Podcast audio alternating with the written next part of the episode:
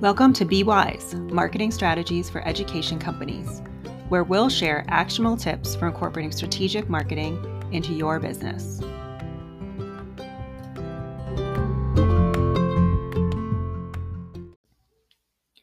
Acquiring new customers, generating leads, those are always primary marketing goals for small businesses, and that is totally valid. You definitely need that, but you also can't forget about your current customers and what you could do to keep them because they are a really valuable way for growing your business organically by either growing more business with them over time and improving their customer lifetime value or in them bringing on new customers for you and recommending your product. And this is especially important now um, during the pandemic. I've actually read a number of research studies that showed that during the pandemic people, consumers have become less loyal to brands. And some of this is because they've been forced to through like supply chain issues. But the other is that they've just been reconsidering their own personal values more and they're exploring new brands. So you want to make sure that you are doing what you can to, you know, showcase what your brand is and relate to their values and also just, you know, pay attention to your current customers and do what you can to help grow your business through the, the customers that you've already brought in. This is relevant to any type of education company, whether you're selling to an individual parent or working professional or a school or teachers. It's going to be harder for an institution that um, has bought your product to, to switch, but it is still possible. Um, so you want to make sure that you are doing what you can to keep them happy. So when you're developing your marketing plan, you want to develop a marketing strategy around customer retention. And the goal there is to work on uh, growing them as customers, keeping them as customers, and getting them to recommend and refer you. So, where do you start? So, the first place to start is gathering information. So, the best way that you are going to be able to keep them and for them to know that you value them is by you knowing who they are and knowing what they care about. So you could do that in many different ways, whatever works well for your business and your resources. One way is to get out and interview people and, you know, just talk one on one. You could send out a survey or a poll, or you could look at some members of your team who might already know some of this information. So if you have a B2B business, then talk to your sales team. They're out there, you know, on the front lines talking to your customers all the time or your customer service team. They again are out there talking to your customers all the time.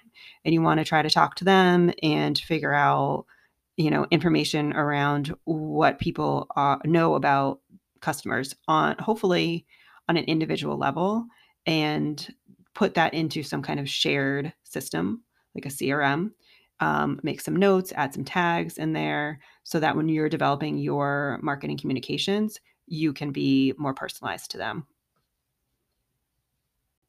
Once you have information about customers, actually another way that you could do that is by when they're if they're filling out like fields on your website for whether they're like signing up for something, um, you could ask information through that way too.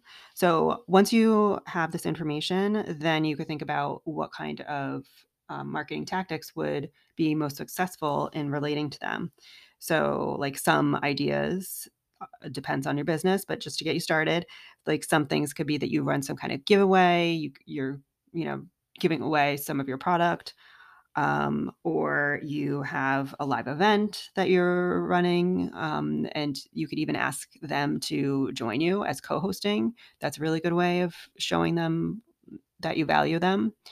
Uh, you can have some kind of referral program where they're incentivized to share your brand, have um, a brand ambassador program if you have people who are really loyal to you and have a program with their where they will be out there talking about your product on your behalf. Or you could start a little bit smaller and just start with newsletters and make sure that you're sending out newsletters on an ongoing basis and that you're including content in there that relates to them and be helpful for them. And then you could also personalize offers. So, depending on, again, like what information you have and what your product is, you could send um, them discounts or trials or uh, you know an early preview things like that so that they feel like they are valued and they're you know treated a little bit differently than than you know someone who hasn't used your product yet. So overall just think about like your customers and that they are really valuable for your business. You already did the work to bring them in whether that's you know you paid to, through marketing to acquire them or you have a sales team who's done a lot of work in bringing them in and you now that you have them you want to do what you can to keep them and to grow them and to get them to recommend you and to help you grow your business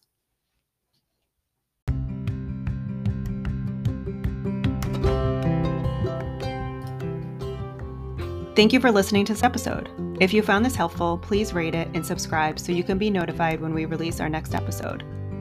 If you would like more marketing strategies or want to learn more about how we help entrepreneurs of education companies save time and grow their business as a fractional CMO, visit us at wisemarketingstrategy.com. Thank you.